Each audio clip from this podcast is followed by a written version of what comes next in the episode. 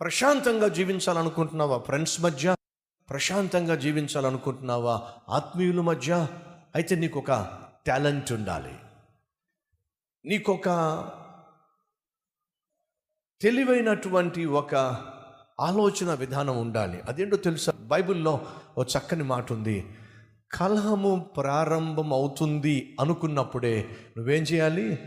అక్కడి నుంచి కాముగా తప్పుకోవాలి. మీరు ఉద్యోగం చేసే చోట కొన్నిసార్లు కొంతమంది ఆర్గ్యుమెంట్లు చేస్తూ ఉంటారు. ఆ ఆర్గ్యుమెంట్ దేని గురించైనా కావచ్చు. ఆర్గ్యుమెంట్ చేస్తారు. అప్పుడు ఆర్గ్యుమెంట్లో నువ్వు కూడా పాలు పంచుకున్నట్లయితే ఏం జరుగుతుందో తెలుసా? మాట మాట పెరుగుతుంది. వాడికి విలువ లేదు వాడికి గౌరవం తెలీదు వాడికి సాక్ష్యం లేదు వాడికి ఆత్మీయత లేదు. నోటికి ఏ మాట వస్తే ఆ మాట అనేస్తాడు. నువ్వేమో తిరిగి ఏ మాట పడితే ఆ మాట అనలేవు. మరి ఏ మాట పడితే ఆ మాట అనలేవు నువ్వు ఏ మాట పడితే ఆ మాట అనగలిగిన వాడితో నువ్వు ఒకవేళ కలహానికి దిగావంటే వాడు ఎంత మాటైనా అంటాడు. ఆ మాట అన్న తర్వాత నువ్వు తిరిగి అనలేవు అనకుండా ఉండలేవు. ఇంటికొచ్చి నరకం అనుభవిస్తావు. ఎందుకని? వాడు చక్కగా ఇంటికి వెళ్ళి భోంచేస్తాడు చక్కగా ఇంట్లో పడుకుంటాడు కానీ వాడు అన్న మాటలు మాత్రం నీకు నిద్ర పట్టకుండా చేస్తాయి భోం చేయకుండా చేస్తాయి. నువ్వు బాత్రూంలోకి వెళ్ళిన వాడు వస్తాడు బెడ్రూమ్లోకి వెళ్ళిన వాడు వస్తాడు మంచం మీద కూర్చున్న సోఫాలో కూర్చున్న వాడే నీ ముందు కనపడతాడు. వాడు వాస్తవంగా నీతో లేడు కానీ వాడు నీతోనే. మరి వాడు చక్కగా గొరకపెట్టి మరీ నిద్రపోతున్నాడు. ఎందుకని వాడుకున్నది మొత్తం కక్కేసుకున్నాడు నీకు ఎక్కించేశాడు. ఇప్పుడు నువ్వేం చేస్తున్నావు? ఇంటికి వచ్చి అంత మాట అంటాడా నన్ను? అంత మాట అంటాడా నన్ను? అంత మాట అంట సో తెలివైన వాడివైతే నువ్వు చేయాల్సిందని తెలుసా? వివాదము ప్రారంభం అవుతున్నప్పుడే స్లోగా అక్కడి నుంచి తప్పుకో. అది ఇంట్లో కూడా కావచ్చు. కొన్నిసార్లు భర్తలు కుదురుగా ఉండకుండా భార్యతో గొడవ పడుతూ ఉంటారు. భార్య కుదురుగా ఉండకుండా భర్తతో గొడవ పడుతుంది. ఇప్పుడు మొదలవుతుంది అని నీకు అనిపించింది అనుకోండి. వెనకటికి తాతయ్య దగ్గరికి మనవడు వచ్చి అన్నాడట తాతయ్య తాతయ్య ఏసయ్య రెండో రాకడ చాలా భయంకరంగా ఉంటుందంటగా అది ఎలా ఉంటుంది? అప్పుడు తాతయ్య అంటున్నాడు చూడాలని ఆశపడుతున్నావా? అవును తాతయ్య నాన్నమ్మ మందిరానికి వెళ్ళిందిగా వస్తుంది ఇంటికి. అప్పుడు నీకు అర్థమవుతుందిలే. అంటే అర్థం ఏమిటి? నాన్నమ్మ ఇంటికి వచ్చిందంటే చాలు సెకండ్ కమింగే ఇల్లంతా దద్దరిల్లిపోవాల్సిందే. ఉన్నారా అలాంటి నాన్నమ్మలు అమ్మమ్మలు భార్యలు? జాగ్రత్త. ఇంటిలో కలహాలు తీసుకొచ్చి ఇల్లంతా ఓడబీకేసి నెమ్మది లేకుండా చేసే మ- చేసే వ్యక్తిత్వము అది ఇంటిలో ఉన్న ప్రశాంతతను పాడు చేస్తుంది. కాబట్టి భర్త కావచ్చు భార్య కావచ్చు ఉద్యోగంలో కావచ్చు పనిచేస్తున్న చోట చదువుకుంటున్న చోట నువ్వు ఎక్కడ ఉన్నా సరే వివాదము పెరిగే ఛాన్స్ ఉంది అంటే అక్కడి నుంచి కాముగా వెళ్ళిపో. బైబిల్ అదే చెప్తుంది. వివాదము అధికము కాకమునిపే దానిని విడిచిపెట్టేసాయి.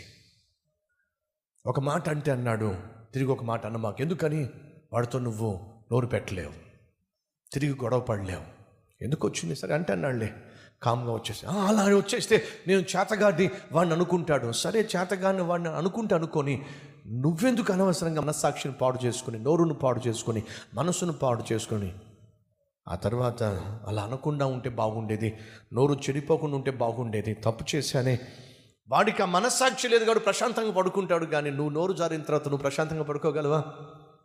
ఆ తర్వాత నెక్స్ట్ డే వెళ్ళి నన్ను క్షమించి అనవసరంగా తొందరపడి మాట్లాడా. ఓహో ఇదొకటి మళ్ళీ? వాడు క్షమిస్తాడా నిన్ను? దాన్ని ఆసరాగా తీసుకుని మళ్ళీ గొడవ పడతాడు. ఎందుకు వచ్చిన కర్మ చెప్పండి? సహోదర సహోదరే నీకు నాకు దేవుడు ప్రశాంతతనిచ్చాడు సమాధానం ఇచ్చాడు సంతోషం ఇచ్చాడు రక్షణ ఇచ్చాడు క్షమాపణ ఇచ్చాడు నీ జీవితానికి ఒక విలువనిచ్చాడో!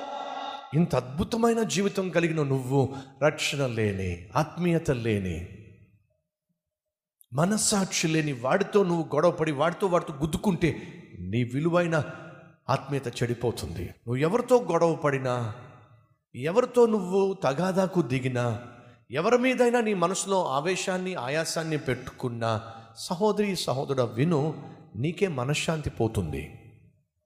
నీకే నెమ్మది పాడవుతుంది. నీ భర్తతో కావచ్చు నీ భార్యతో కావచ్చు నీ అత్తతో కావచ్చు నీ కోడలతో కావచ్చు పనిచేస్తున్న చోట తోటి ఉద్యోగితో కావచ్చు ఉద్యోగస్తులతో కావచ్చు చదువుకుంటున్న చోట క్లాస్మేట్స్తో కావచ్చు బ్యాచ్మేట్స్తో కావచ్చు హాస్టల్లో ఉంటున్న వాళ్ళు మీ రూమ్మేట్తో కావచ్చు గొడవ పడకండి. సాధ్యమైనంత వరకు సమాధానంగా ఉండండి. అది నీకు ప్రశాంతతనిస్తుంది. మాటి మాటికి గొడవ పడేవాళ్ళు మాటి మాటికి నోరు పడేసుకునేవాళ్ళు మాటి మాటి మాటికి ఎలా పడితే అలా మాట్లాడేవాళ్ళు ఎప్పటికీ కూడా సమాధానంగా సంతోషంగా ప్రశాంతంగా ఉండడం సాధ్యము కానే కాదు. నువ్వు ప్రశాంతంగా జీవించాలంటే గత జీవితాన్ని మర్చిపో. ప్రశాంతంగా జీవించాలంటే జరిగిపోయినటువంటి సంగతులను పక్కన పెట్టు. ప్రశాంతంగా జీవించాలంటే క్షమించి మంచి మనసుతో రేపటి దినాన్ని ఎదుర్కో. దేవుని యొక్క సమాధానము సంతోషము ప్రశాంతత నిన్ను నీ గుండెను నీ ఇంటిని నింపుతుంది నడిపిస్తుంది. అట్టి కృప కావాలన్న వారు ఉన్నారా? ఉంటే ప్రార్థన చేద్దాం.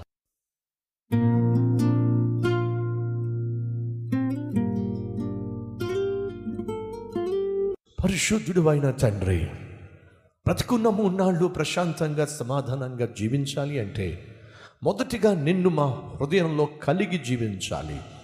మనస్ఫూర్తిగా క్షమించగలగాలి అందరితో సమాధానంగా జీవించగలగాలి వివాదం ప్రారంభం కాక మునిపే విడిచిపెట్టేసేయాలి కలిగి ఉన్న దాంట్లో తృప్తిగా జీవించాలి కోపతాపాలకు తావివ్వకుండా నెమ్మది కలిగి జీవిస్తే అది మా జీవితంలో కుటుంబంలో చేసే పనులలో నివసించే చోట ఉద్యోగం చేసే చోట.